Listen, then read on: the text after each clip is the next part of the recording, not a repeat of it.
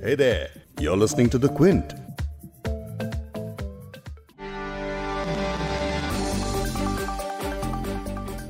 Vaccine को लेकर एक के बाद एक गुड न्यूज़ मिल रही है और अब लगने लगा है कि वो दिन दूर नहीं जब कोरोना वैक्सीन लोगों को दी जाने लगेगी।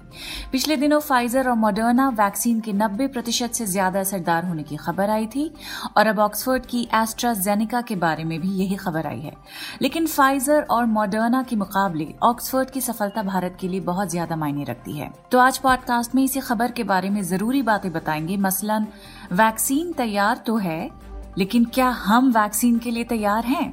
यानी वैक्सीन हमारे पास कब और कैसे आएगी? तो ये पॉडकास्ट आखिर तक ज़रूर सुनिएगा। आप सुन रहे हैं बिग स्टोरी हिंदी, मैं हूँ फबीहा सैयद। पॉडकास्ट में आगे सुनिए दुनिया के जाने माने Indian virologist doctor Shahid Jamil को, जिन्होंने क्विंट के हेल्थ वर्टिकल क्विंट फिट की एडिटर वैशाली सूद से वैक्सीन पर तफसील से बात की है। और साथ ही सुने क्विंट के एडिटोरियल डायरेक्टर संजय पुगलिया को जो बता रहे हैं कि कोरोना की वैक्सीन जब आएगी तो सबसे पहले किसको मिलेगी और उसके बाद किसे मिलेगी?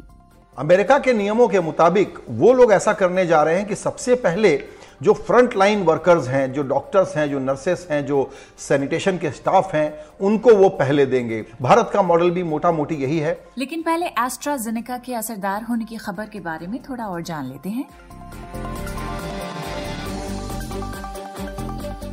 ऑक्सफोर्ड की सहयोगी वैक्सीन बनाने वाली कंपनी एस्ट्राजेनिका ने ऐलान किया है कि उनकी कोरोना वैक्सीन 90 प्रतिशत तक प्रभावी है और इस वैक्सीन के कई खास साइड इफेक्ट्स भी नहीं है। भारत के लिए खबर इसलिए खास है कि दूसरी वैक्सीन जैसे कि फाइजर और मॉडर्ना के मुकाबले, ऑक्सफोर्ड की एस्ट्राजेनिका वैक्सीन काफ़ी सस्ती है और इसे रखना भी आसान है।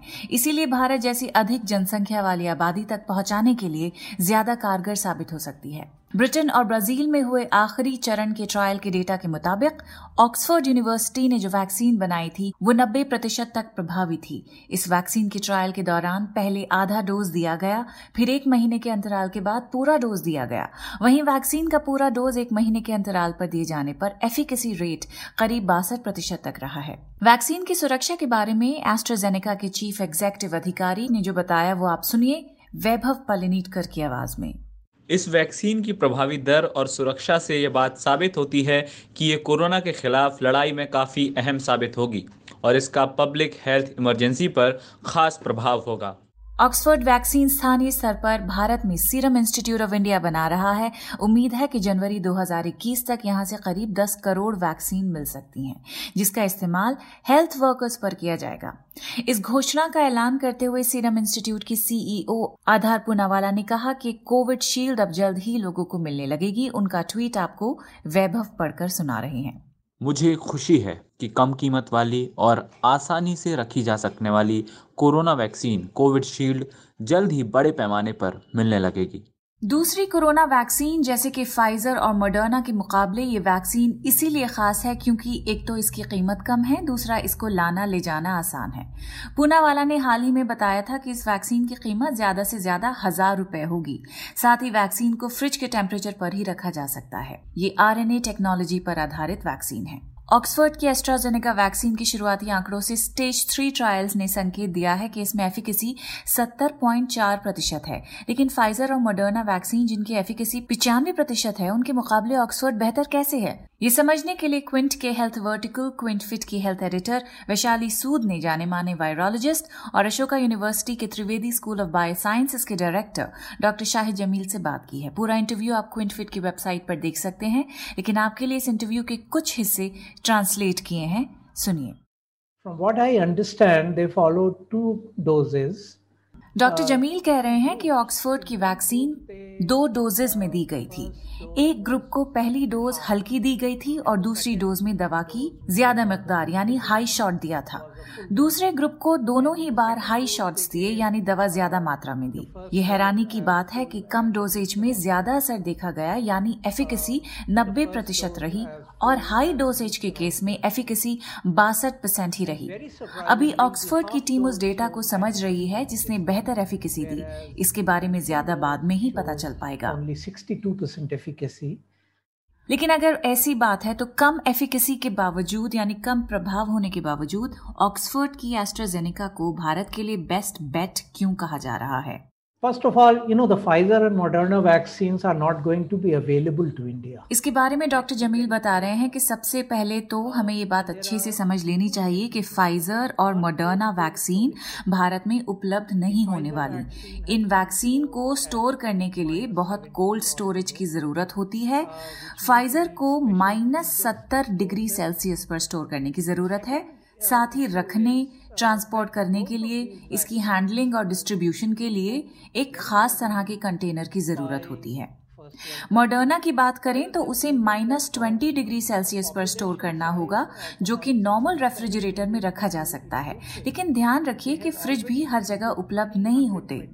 डॉक्टर जमील ये भी कह रहे हैं कि ये वैक्सीन न सिर्फ़ महँगी हैं, बल्कि पहले ही से फ़र्स्ट वर्ल्ड कंट्रीज़ ने इन्हें बुक कर रखा है। यानी जैसे ही इन वैक्सीन की पहली डोसेस मार्केट में अवेलेबल होंगी, वो सबसे पहले बुकिंग के आधार पर फ़र्स्ट वर्ल्ड कंट्रीज़ को मिल जाएँगी। मिसाल के तौर पर यूके में 67 मिलियन की आबादी के लिए अभी से 325 मिलियन डोजेस बुक करा दी गई हैं। यानी यूके की जनसंख्या के पाँच गुना डोजेस पहले ही से बुक्ड हैं। इसी तरह ऑस्ट्रेलिया की 25 मिलियन आबादी के लिए 34 मिलियन डोजेस बुक्ड हैं।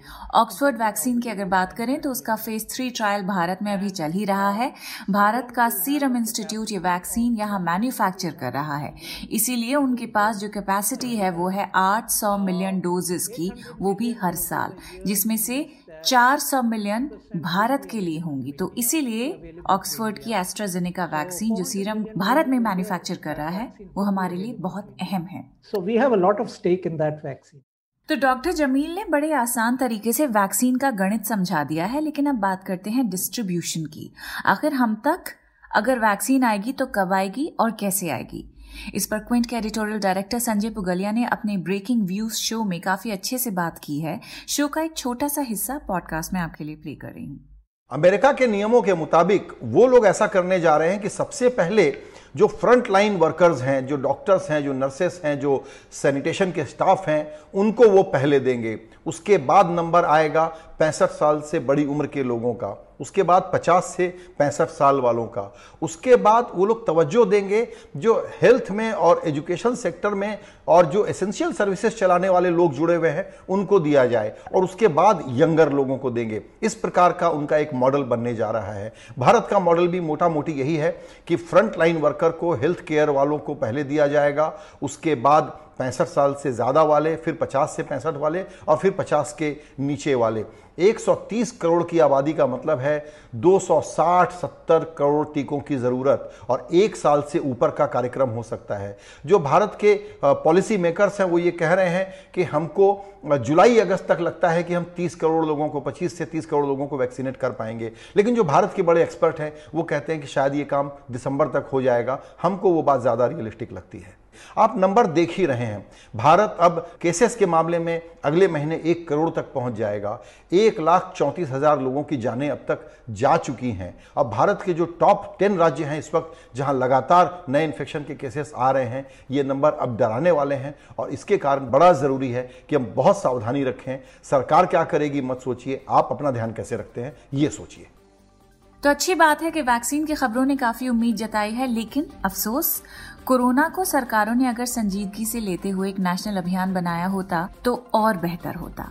एक्सपर्ट्स का कहना है कि आम आदमी तक वैक्सीन पहुँचने में एक साल तक लग सकता है। इसीलिए वैक्सीन की खबरें भले ही आपको उत्साहित करती हों, लेकिन दिमाग में ये बात साफ़ रखना है कि कोरोना अभी गया नहीं है। सभी नियमों का बिना कोताही बरते पालन करिए, साबुन से हाथ धोइए, मास्क पहनिए, सोशल डिस्टेंस बनाए रखिए। ये अभी भी हमारी ज़िंदगी का हिस्सा होना चाहिए। वैक्सीन आने का मतलब हरगिज नहीं कि सारी एहतियातें आप फरामोश कर दें। इस पॉडकास्ट के एडिटर हैं संतोष कुमार और इसे प्रोड्यूस किया है फबीहा सैयद ने। अगर बिग स्टोरी हिंदी सुनना आपको पसंद है तो क्विंट हिंदी की वेबसाइट पर लॉग ऑन कीजिए और हमारे पॉडकास्ट सेक्शन का मज़ा लीजिए।